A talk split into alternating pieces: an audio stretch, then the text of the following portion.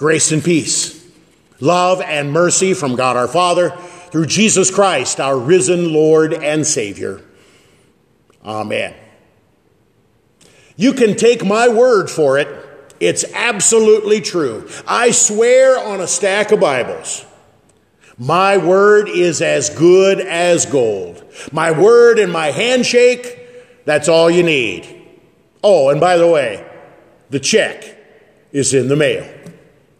We've heard these words before, haven't we? We've heard people tell us what we want to hear. We've heard people make promises. And we've learned over time to be very skeptical. People's word is not always their bond. People's word is not always trustworthy and true. People make promises. People break promises. People have good intentions. People lie. My friends, we have grown that when we hear people speak, when we hear a word, we approach it with skepticism. Even from little on. The little one. When mom or dad is unavoidably caught at work, when they had promised to do something with their young child, when the parent walks in, what are the first words the little one says? You lied to me. Those words hurt. Those words cut. Those words are spot on. My friends, today, as we consider God's word from Luke chapter 5, the miraculous catch of fish, the call of the first disciples, the sons of thunder, Peter, James, and John. I'd like to focus on a phrase that Peter said to Jesus when Jesus said, Go out and go fishing again. Peter said, At your word, Lord, at your word. I will do it. Can you imagine the scene that was going on? The disciples were upset. The disciples were frustrated. Their job was to fish. They caught fish, they sold the fish, they made money. That was their job, that was their vocation. They were frustrated with their work and their vocation. They had toiled all night and had caught nothing. So there was only one thing left for them to do wash their nets, go home, maybe have an adult beverage, take a nap, and go back at it again tomorrow.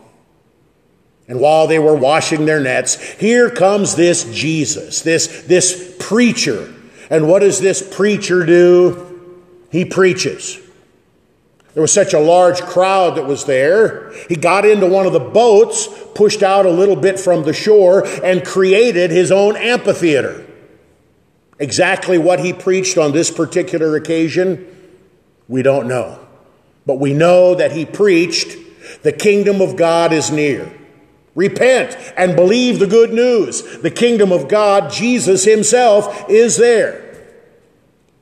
When he was done preaching, Peter miraculously, is still there. He must have been listening, at least in part, as he was putting away his equipment and looking forward, or perhaps not looking forward, to the next great fishing adventure. When Jesus is done preaching, Jesus looks at Peter and he says, Hey, Peter, let's go fishing. Put out into the deep water, let your nets down. Jesus is the son of a carpenter. Jesus knows nothing, humanly speaking, of the vocation of fishing. Peter tries to explain, uh, Teacher, we've been fishing all night. We know what we're doing. We caught nothing. And then Peter, with a spark of faith, says, But at your word. At your word, we will let down the nets. The rest is quite literally a miracle. They fished where there shouldn't have been any fish. They fished at a time of day when there shouldn't have been any fish. And yet their nets were so full of fish that they were breaking. They filled up two boats and they were sinking. In a sense, Peter had just won the lottery. Imagine how much money he was going to make by selling all these fish. With Jesus on his side and with Jesus in his boat, there was no stopping him. Peter and Company fish markets all over the world. An Old Testament, New Testament version of Bubba Gump. But that was not to be. You would have thought Peter's reaction would be one of sheer joy and jubilation. But something happened in Peter.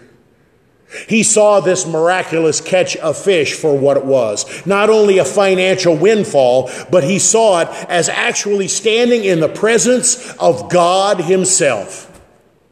Jesus had claimed to be the Messiah, the Christ, God in the flesh. And this miracle taught Peter, and it teaches us that Jesus really is who he says he is. Every miracle does that, you know. Every miracle, whether it be a, a, fishing miracle, Jesus walking on water, healing the sick, raising the dead, turning water into wine, every miracle teaches us that Jesus is no mere mortal. Jesus is God in the flesh, manifest for us. And every miracle teaches us one more thing it's a preview of coming attractions. It's a preview of the mother of all miracles, where Jesus, who is dead in the tomb, comes back to life, never to die again. Peter, when confronted with the reality that he is standing in the very presence of God, can only do one thing. He falls down to his knees he confesses he's not worthy. He's a sinner. Get away from me, Lord. I'm a sinful man. I don't deserve to be in your presence. My friends, when you come face to face with the one true God, Father, Son, and Holy Spirit, what do you think? How do you act? God is holy. You are not. Is that a nothing to you? Or like Peter, are you driven to your knees? Are you reminded of your past, your past sins, your past failures? All the times when you could have, should have, but didn't. My friends, realizing that you are in the very presence of a thrice holy God changes you. It calls you to repentance.